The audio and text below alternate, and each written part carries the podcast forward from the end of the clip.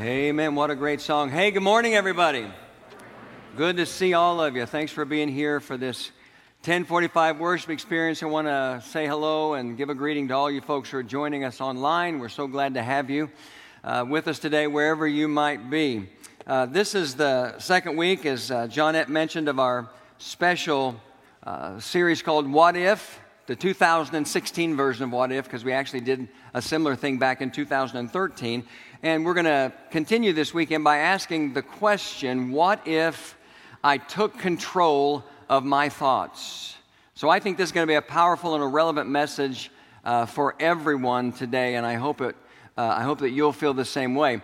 Uh, I, you notice I didn't welcome our folks across the street at the video venue. This is a little bit of a different weekend for us here at Mount Pleasant. My son Andrew preached the Saturday night service last night because um, I was on my way home from the annual men's golf trip that we have here at Mount Pleasant. It was in Crossville, Tennessee. And honestly, I didn't want to go, but this was a particularly unsavory group of guys that went this year, and they needed a lot of spiritual counsel and guidance. And so Andrew preached last night. I'm preaching in the worship center this morning at 9 and 10 45, and he's actually preaching across the street live at 1045 at the video venue. So a little bit of a different service. And it's different in this sense as well. I would say about 99% of the time, maybe even 99.9% of the time when we come to church on the weekend, I'd say let's grab our Bibles and turn to. And we go to a specific passage of Scripture and we spend all of our time there. We just work through that passage of Scripture. Whether we're in a book study or we're just uh, doing some other kind of a series, it's always based on a specific text of Scripture. We're not going to do that this weekend because we're talking, we're asking the question what if I took control of my thoughts? And there's so many different verses that we're going to look at today uh, that are relevant to that uh, that we're not going to just confine ourselves to one specific passage. But I'll, I'll, make you this promise. When it's all said and done, I promise you, you're going to go home feeling like you studied the Bible today. But just get ready uh, to just write down a bunch of verses because we're not really going to have the time to turn and look at each one of them. Uh, we're just going to have to kind of go like this. So just get ready to take notes.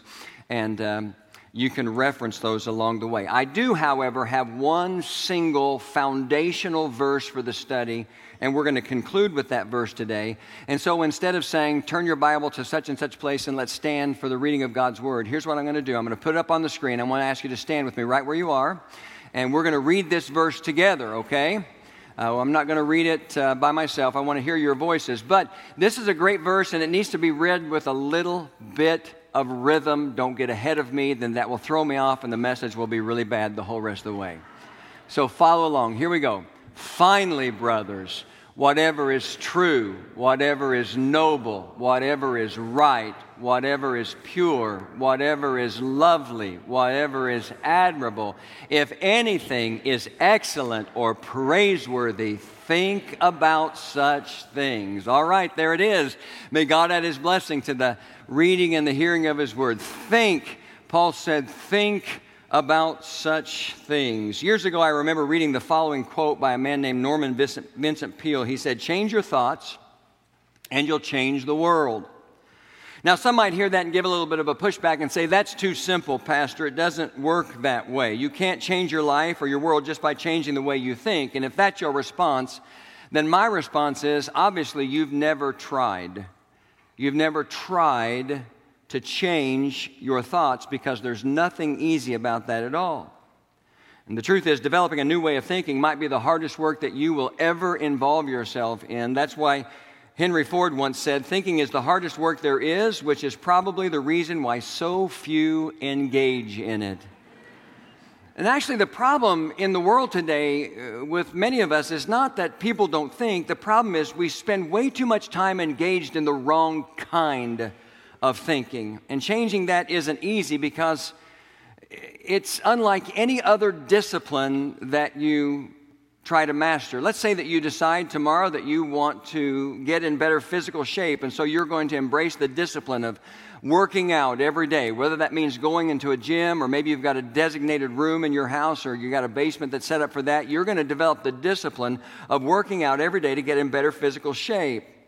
Well, if that's the case, then you're going to do that once a day. At least if you're a normal person, you're going to do that once a day. It's a once a day activity. And once you've worked out, you're done for the day.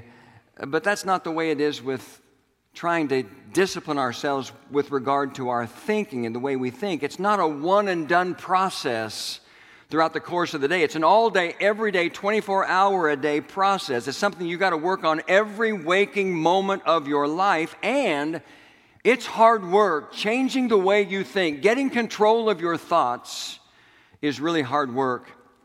A number of studies have been done over the years to try to determine how many thoughts people like you and me have each and every day. And uh, experts disagree, but it's probably somewhere around 50,000 thoughts a day.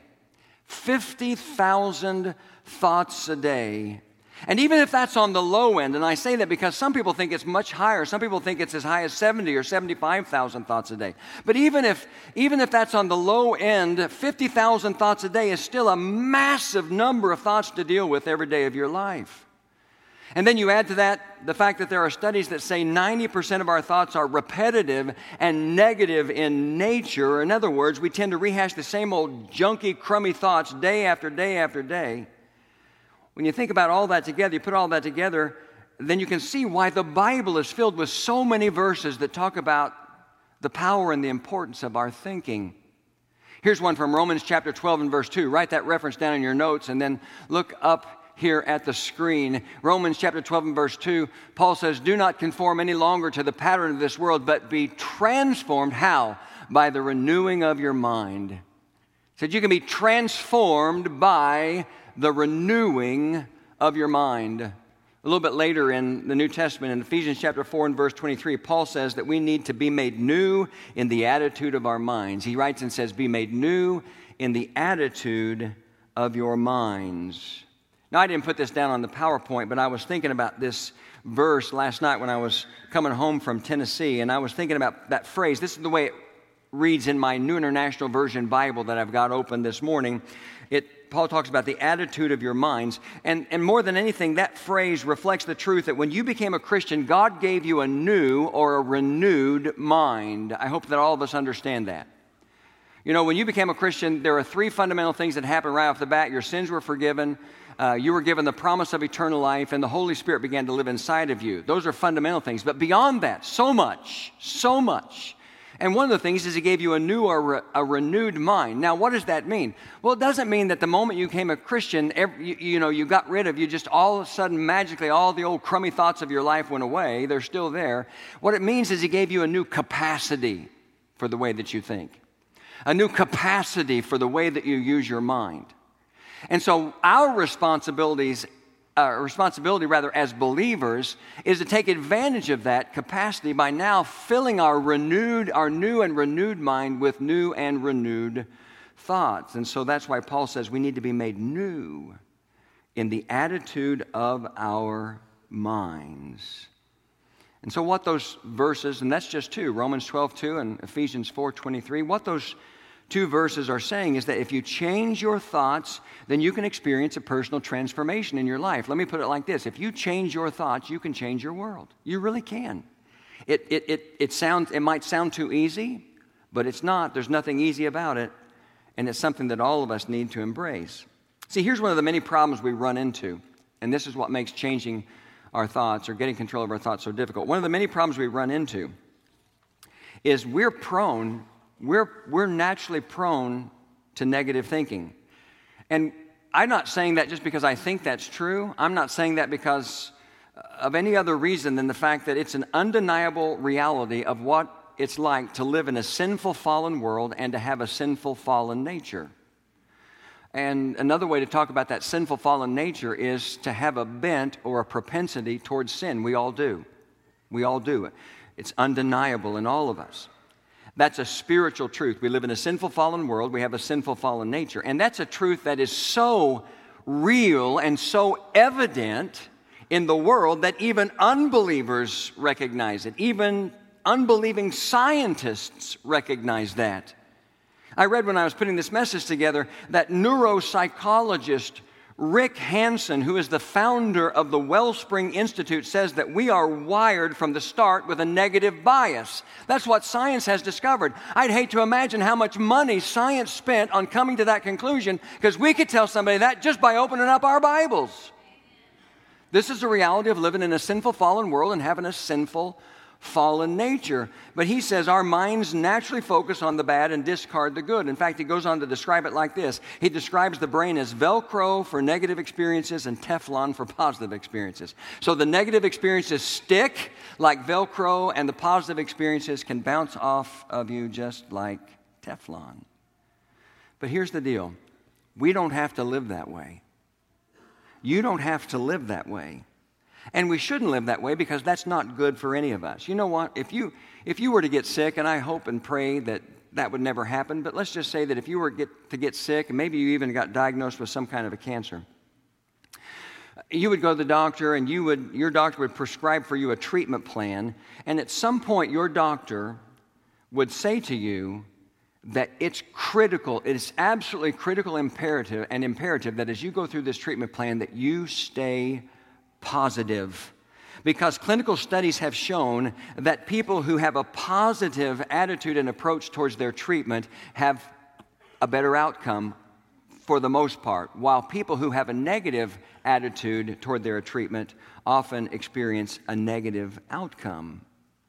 This is the reality of life. We need to think positive thoughts, but it doesn't come naturally to us. It doesn't come naturally to us because just like we're prone to sin, we're prone to negative thinking. Let me ask you this question Have you ever noticed how so many people seem to just naturally gravitate to the worst possible things? Let's say that, you know, there's a, you know, you, you, hear something negative about somebody, and for the most part, we tend to believe it because we're drawn to the negative. I, I, can, I could, if I had the time, I could tell you horror stories over the last 36 years of being in full time ministry where I had to go around to people in my church and say, okay, it's not true. It's not true. You know, I, I told a story in the, in the nine o'clock service about years ago, we were doing a, a capital stewardship campaign. We were raising money for a specific progress, a pro, uh, project. And, you know, we're really challenging people to give generously. And, and so somehow this rumor got started going through the church that, that I was going around and the leaders of the church are going around to like the older uh, people in the church and asking them if they would, would change their will and sign their assets over to the church if something happened to them. And I'm telling you, I have absolutely no idea where that came from because nothing could be further from the truth. I never have ever done anything like that. And I remember going to a meeting with some people so I could say that. And I went with one of our elders, a wonderful guy, a godly man named Bill Cragen, and he was so good. He just sat there, he was calm and just really, he, he knew the truth and he wasn't bothered by it. And I was like this the whole time. And talk about that, said, that's not true, I never said that. And, and I wanted to say, why, why would you ever even for a moment believe something like that was true? Well, I don't ask those questions anymore because that's just the way we are we gravitate toward the negative. There's a part of us, and it's a part of our sinful fallen nature. It's a part of living in a sinful fallen world. We just seem to tend to believe the absolute worst sometimes. We're in, a, we're in an election season. We're going to we're going to elect a new president here in just a matter of weeks, right? Well, so, and so we're right on the cusp of all of this political advertising, all these commercials and all this advertising. Let me just ask you a question. Do you think the majority of it's going to be positive or negative? It's going to be negative. You know why? Because people respond more to the negative. That's the way we're wired. And it's not sociologic, it's not scientific, it's not physiologic. You know what it is?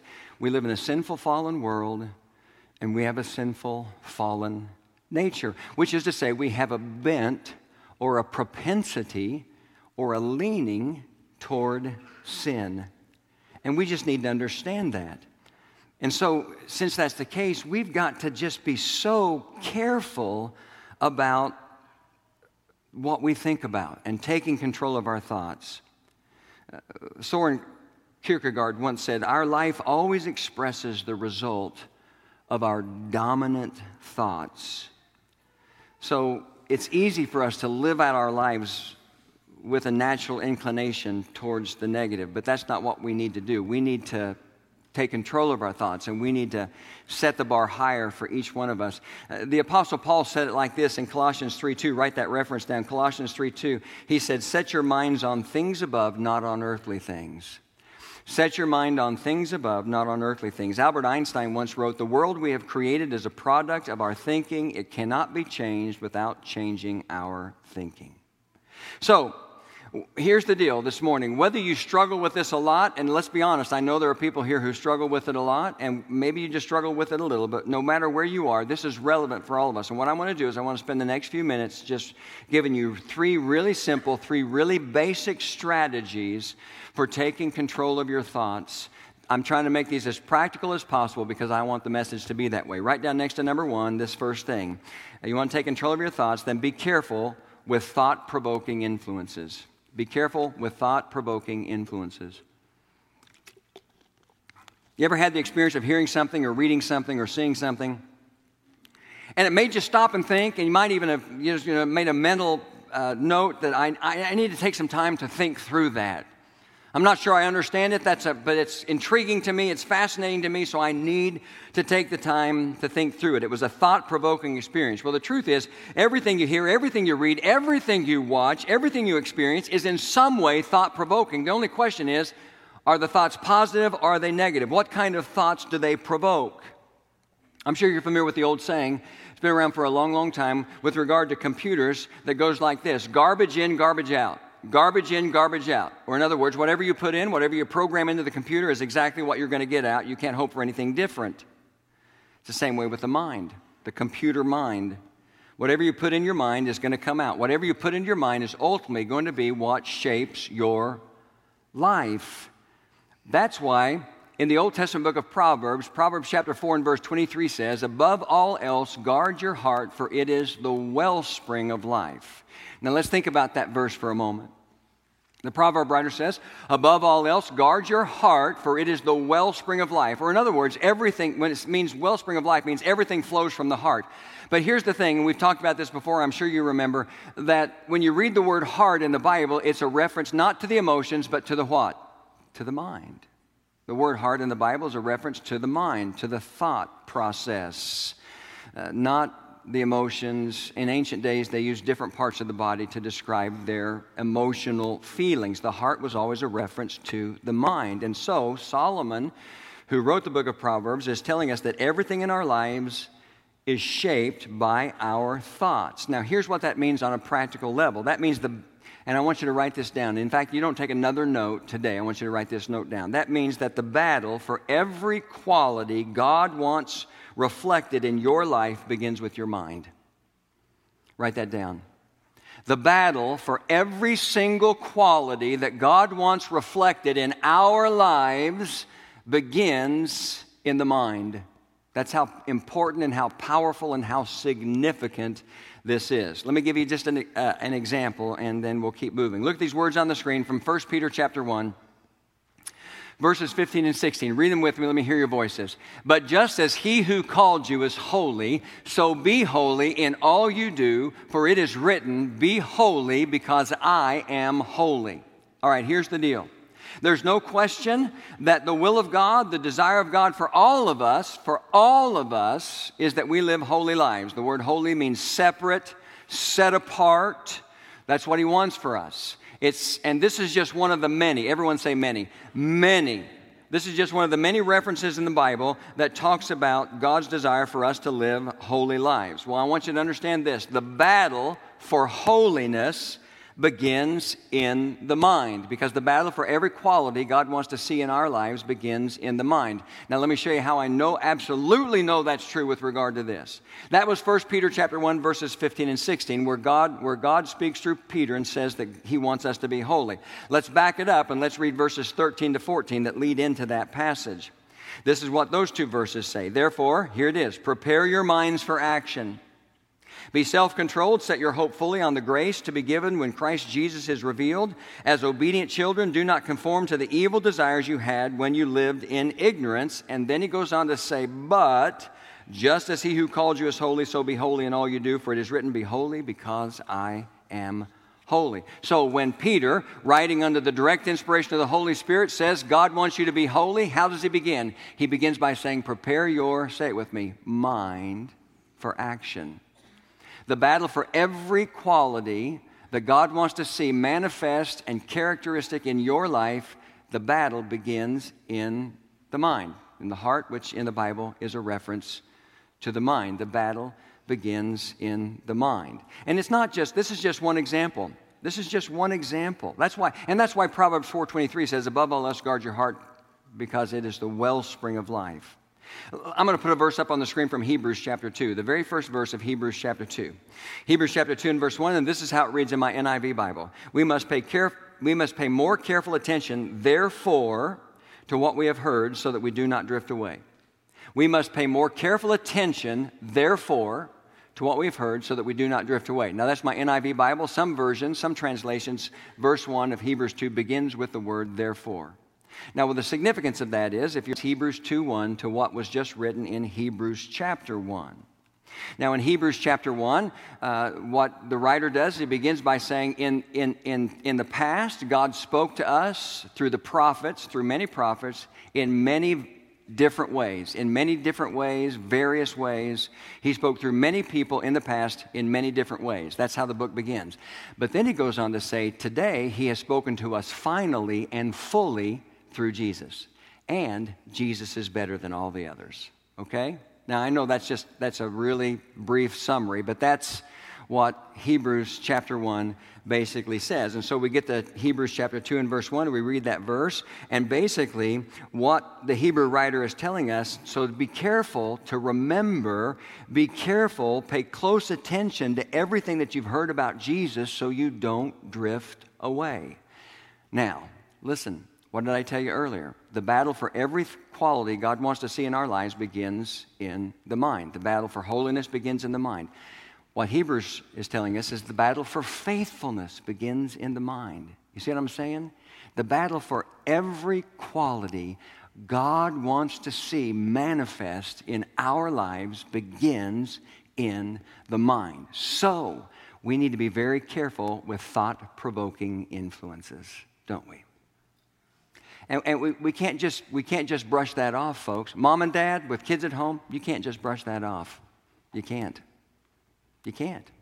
You can't just think, you know, it, it, doesn't matter. It's okay. They go to church. They go to Bible club. They're in FCA. You know, there's, I mean, and all those things are awesome. Those are great. But you can't just say, you know, some, some other influence is going to counter that. You can't. You got to take responsibility. We have to be careful of thought provoking influences because the battle for everything God wants to see done in our lives, manifest in our lives, for the will of God in our lives begins in the mind. Here's the second strategy write this down. We need to post some mental off limits signs. We need to post some mental off limits signs. You know what off limits means, don't you? Everybody know what off limits means? It means off limits, right? Don't park there right? There's a parking space right out in that parking lot that has my name on it. Do not park there. I don't really care so much on Sundays. I just don't like anybody parking there during the week because it's close to the door. But don't park there. Don't put me in a position to have to write you a hateful note. Don't do it. No, I'm just kidding. I wouldn't do that. It depends on what kind of mood I was in. Anyway. So we know what that means. We know what off limits are. Well, there, for some of us, many of us, and, and we, this is a moment where we got to be fearlessly honest with ourselves because we know our own issues. We got to know that there are certain, certain kinds of thoughts that we just need to post some off limit signs where we just say, no matter what, I'm not going to go there. Now, what would be a good example of that? Well, look at these words on the screen from Jesus. This is a Sermon on the Mount. Matthew chapter 5, verses 27 28. Jesus was given a kind of a new teaching. He says, You have heard that it was said, Do not commit adultery, but I tell you that anyone who looks at a woman lustfully has already committed adultery with her in his heart. Now, let me ask you a question. What is the heart always a reference to in the Bible? The mind. The mind. So, anyone who looks at a woman lustfully, Jesus said, has already committed adultery with her in his heart. Now, I could give you lots of, I think I could come up with lots of different reasons, or at least multiple reasons why Jesus gave this teaching. But let me give you one that's real practical in the context of what we're talking about. Jesus is saying, don't let your eyes provide a sinful opportunity for your mind. Don't let your mind take you somewhere that God does not want you to go. And sometimes you can keep that from happening by simply diverting your eyes so that you don't give certain kinds of thoughts the opportunity to get into your mind. It's another way of saying that sometimes we just need to post some mental off limits signs. So, I mean, let's just be real and honest. If you're somebody who struggles with lust, which is a, just a reality of living in a sinful fallen world and having a sinful fallen nature, then you got to be really careful and you got to post some off limit signs uh, so that you don't look at things, you don't allow yourself to be influenced things by things that could take you somewhere that God doesn't want you to go. But it's not just lust. I mean, we had time. I could give you lots of practical things. I'm going to put a passage on the screen from Psalm 73, verses 2 and 3. Write that reference down in your notes. The psalmist writes and says, But as for me, my feet had almost slipped. I had nearly lost my foothold, for I envied the arrogant when I saw the prosperity of the wicked. I envied the arrogant when I saw the prosperity of the wicked. Now, there are probably some of us in here who just naturally we're able to live pretty content lives. We can look around at our life and where we live and the home that we have and the car that we drive and, and just the physical realities of our life, and we can be thankful and content. But there are some people who have a real hard time with being content, right? If you're somebody who has a real hard time with being content, then you need to post some mental off limits signs when it comes to people who have more than you. Don't watch HGTV anymore. Just don't do it. Don't do it, okay? because you're going to turn off the television, you're going to around, look around you and say, I live in a dump. Just don't do it. Don't do it. Okay? You, see, you, you follow me? I mean, it, it, it, applies to so many different areas of your life. Look at these words from Jesus again back in the Sermon on the Mount, Matthew 6 25. Write that reference down. Jesus said, Therefore, I tell you, do not worry about your life, what you will eat or drink, or about your body, or what you will wear. Now, I got to believe this hits a lot of us right in between the eyes, this whole idea of Jesus saying, don't worry about the physical things in your life. Okay? So you got to post some mental off limit signs when it comes to worry, and you just got to you just got to know that God is going to provide. He's always been faithful to provide in the past. He's going to provide in the future. Now I'm going to I could list more, but I'm going to stop right there because I can already I can read some of your minds, and I know that you're already thinking, well, okay, Pastor, I agree with you. I don't disagree with you because everything you say is always right. I agree with you, but here's my pushback. I can't control my I can't control what goes on my mind. Thoughts just pop into my head all the time. Now that's the truth for me. Is that true for you? I mean, uh, regardless of you know what our life is like a moment, thoughts just pop into our head all the time. So, what's the response? Well, I, I, read this quote, and it was attributed to Martin Luther, who was the great reformer, uh, the Protestant reformer, the founder of the Reformation movement. And I don't know if it, I can't find any historical evidence that it was actually him who said it, but it's good, whoever said it. He said, You can't keep the birds from flying over your head, but you can prevent them from building a nest. And so, in other words, what he's saying, you might have thoughts that pop into your head all the time, but you don't have to dwell on them. You don't have to let them take control over the moment. You don't. You got to find a way to delete them. You got to find a way to make no room or no provision for those thoughts in your mind. You say, Well, that sounds good, Pastor. How do I do it? Right down next to number three. This is the third and final thing I'm going to give you as far as the strategy goes. You need to make a to think list. Make a to think list. Now, everybody knows what a to do list is, right? And probably most of us here on some level make a to do list. We might write something down on paper, we might do it on a computer program, we might do it on our smartphone. But we make a to do list so that we can spend our time efficiently. We can get all the things done that we need to get done in our lives so that we can take control of our time. Well, you know, the idea of a to think list is very similar and I didn't come up with the idea. The Apostle Paul came up with the idea, and we saw it when we began the message in those words from Philippians chapter 4 and verse 8. In fact, I'm going to put them back up on the screen. And because they're so important, while you're sitting there, we're going to read them again. Let me hear your voices. Let's do it in nice rhythm again because we just want to make sure that these impact our hearts. Finally, brothers, whatever is true, whatever is noble, whatever is right, whatever is pure, whatever is lovely, whatever is admirable, if anything is excellent or praiseworthy, think about such things. Now, I could spend a lot of time going word by word through that verse and telling you what those words mean in the original language, and it would probably be a very enriching study, but I don't think we need to because I think they're obvious. True, noble, right, pure, lovely, admirable, excellent, praiseworthy. These are the kinds of things that need to be on our to think list. So, how do you do that? Well, let me give you the Sunday school answer first, okay? But it's a good answer. The Sunday school answer is we just make sure that we, we fill our minds so full of the truth of God's Word that we're able to think about it all throughout the day. And especially in certain areas where we might be anxious. You know, I'm, I, I have that problem of anxiety and I, I worry about anything and everything sometimes.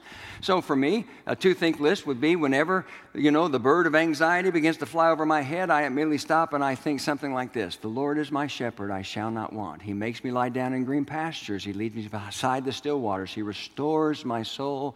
He leads me in the paths of righteousness for his name's sake. Yea, though I walk through the valley of the shadow of death, I will fear no evil, for thou art with me, thy rod and thy staff. Thy comfort me, thou preparest a table before me in the presence of my enemies. Thou anointest my head with oil, my cup overflows. Surely goodness and mercy will follow me all the days of my life, and I will dwell in the house of the Lord what? Forever. Now, you can't say that over and over again and still be anxious. You just can't do it.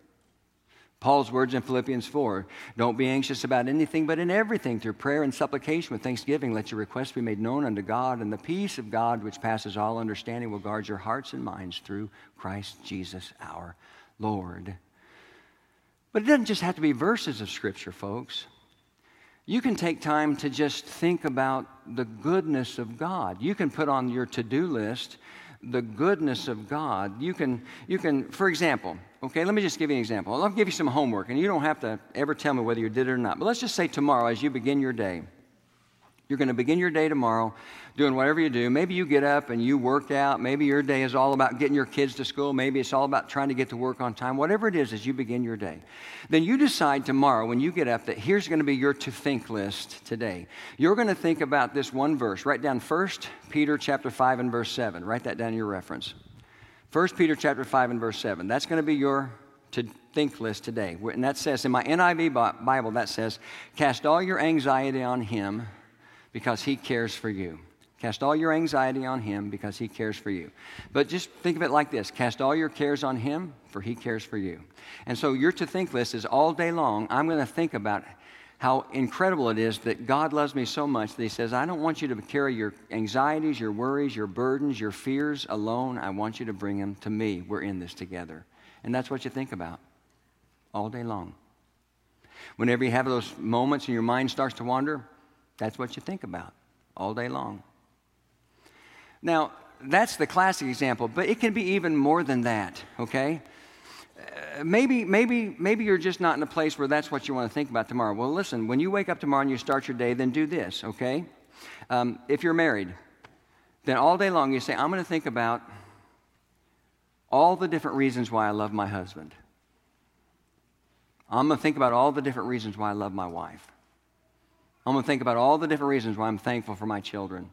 If you're not married, maybe you think you say, I'm going to think about, I'm going to spend the day thinking all the different reasons why I'm thankful for my family, why I love my family, all the different reasons why I'm thankful for my friends, why I love my friends. Or maybe you think, I'm going to think all day long about why I can trust God to bring the right person into my life at the right time. And that's what you're going to think about. Maybe you say, I'm going to think today about, all, I'm going to think today, I'm going to spend my time when I have time to think I'm going to think about the, the, the, most precious experiences I've had with my family vacations, special events, uh, special moments in our life. I'm just going to think about and remember all the details of those special, those joyful occasions. Now, I hope you don't think that that sounds unspiritual because I'll tell you that I really believe that those kinds of thoughts definitely fit into the category of what Paul called excellent or praiseworthy. I, I think I have an excellent wife, and I think I should praise God every day that we've been married for almost 35 years. You know what I mean? Excellent or praiseworthy. Now, let me ask you this question What would happen if you took control of your thoughts like that? What would happen in your life starting tomorrow if you began to be so proactive that you did not allow any room for the wrong kind of thinking? You had a predetermined to think list, you posted some mental off limit signs. what would, what would happen in your life? Well, it would take you away from your natural inclination toward the negative. It would, it, would, it would move you toward being more thankful and more grateful every day. And even in the moments when things in your life didn't turn out the way that you hoped, it would still help you to be focused on the blessing of God. It would change your life and it could end up changing your world. And it's a challenge that all of us needs to accept. Brian, you need to come and we'll close. It's a challenge that all of us need to accept, and, but not just for a morning, not just for an afternoon, not just for a day. We got to make a long-term commitment to this. Henry David Thoreau once said this, and I think this is so powerful for all of us. He says, "As a single footstep will not make a path on the earth, so a single, a single thought will not make a pathway in the mind." To make a deep physical path, we walk again and again. To make a deep mental path, we must think over and over the kind of thoughts we wish to dominate our lives. That's like Paul saying, whatever is excellent or praiseworthy, think about such things. That's what we got to do. So be careful of those thought provoking influences. Post some mental off limit signs. Create a to think list. Get rid of the negative, get rid of the dangerous, get rid of the sinful, get rid of those thoughts that hold you captive and destroy your life. Replace them with the things that honor God. Remember, every single thing that God wants to see in your life begins as a battle in the mind. All right?